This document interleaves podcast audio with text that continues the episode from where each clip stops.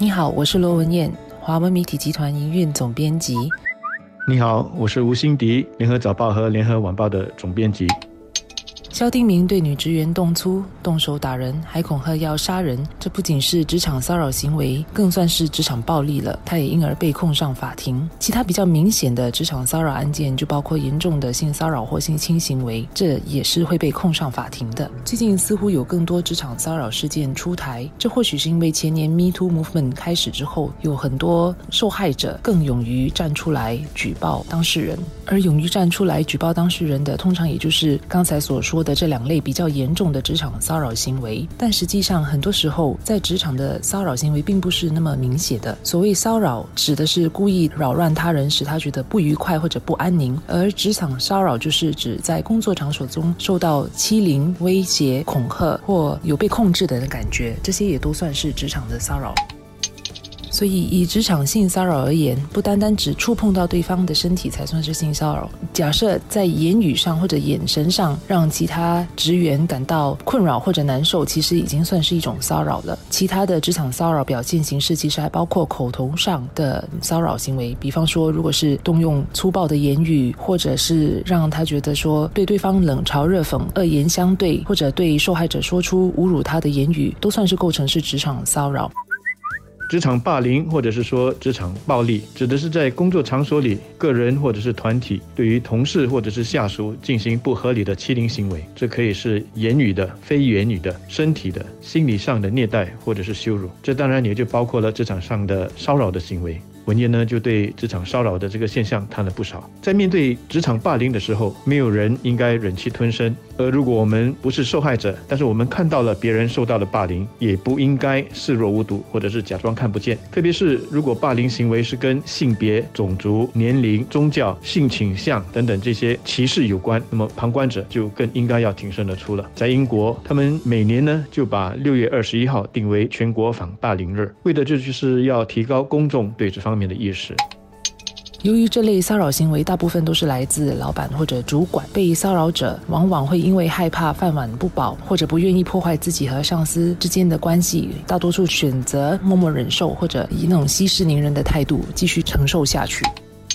但有些时候员工们选择不说出被骚扰的事件，或者不举报迫害他的人，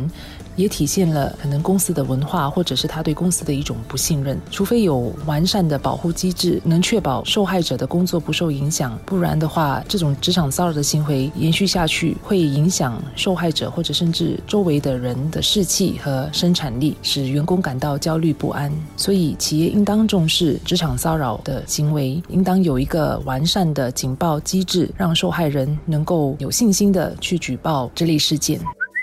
霸凌行为的发生一般上都是因为权力或者是力量的不对称，因此它往往是出现在上司对下属或者是同事之间。那下属对上司是否也可能会有霸凌行为呢？说霸凌就可能太严重了，但我真的听过不少的这个中小企业的老板向我诉苦，他们是怎么样被自己的员工欺负的。我记得有一个老板就跟我说，当年他就是因为受不了上司的这个无理欺负，一气之下辞职出来创业，但是没有想到他说说现在时代变了，轮到员工来欺负老板了。那么老板最常诉苦的就是他们必须要看员工的脸色，按他们的说法呢，就是分工作给他们的时候要小小声的求他们，如果工作上出现了错误，要小心翼翼的轻声细语的去告诉他们，语气绝对要温和，要照顾到他们的感受，不然的话呢，翻白眼啊、黑脸啊、甩文件啊、大声的拉桌子椅子啦、啊、大声的关门啊等等都很有可能出现，甚至还会几天都不跟你说话，都是很可能的反应。这是因为我们的劳力市场紧张的关系，人手难请，还是我们的年轻人娇生惯养，造成了老板们所形容的这些情形呢？我不确定，但看来这种现象呢还不算是稀有的。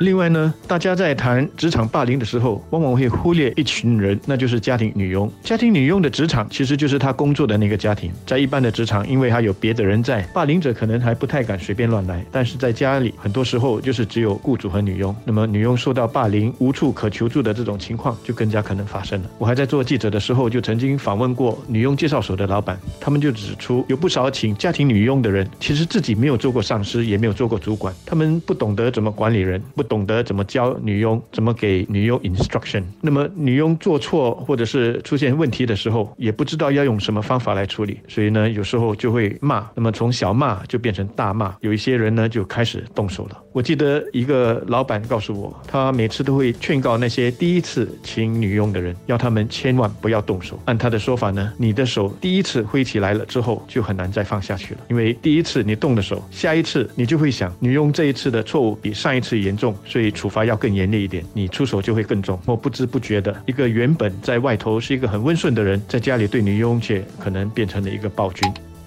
过去有人认为职场骚扰行为的事件应当由员工自行处理，但是我国的人力部、全国职工总会和全国雇主联合会已经在一份指导文件中指出，职场中发生的骚扰事件或者发生这种骚扰事件时，雇主必须介入，表明公司不容许也不姑息任何骚扰行为的立场。而我也认为，当公司设立了这类警报机制的时候，他们也应该向员工沟通有这样的机制，也教育员工哪类算是职场骚扰的行为，然后如果遇到这样的事情应当如何处理或者举报。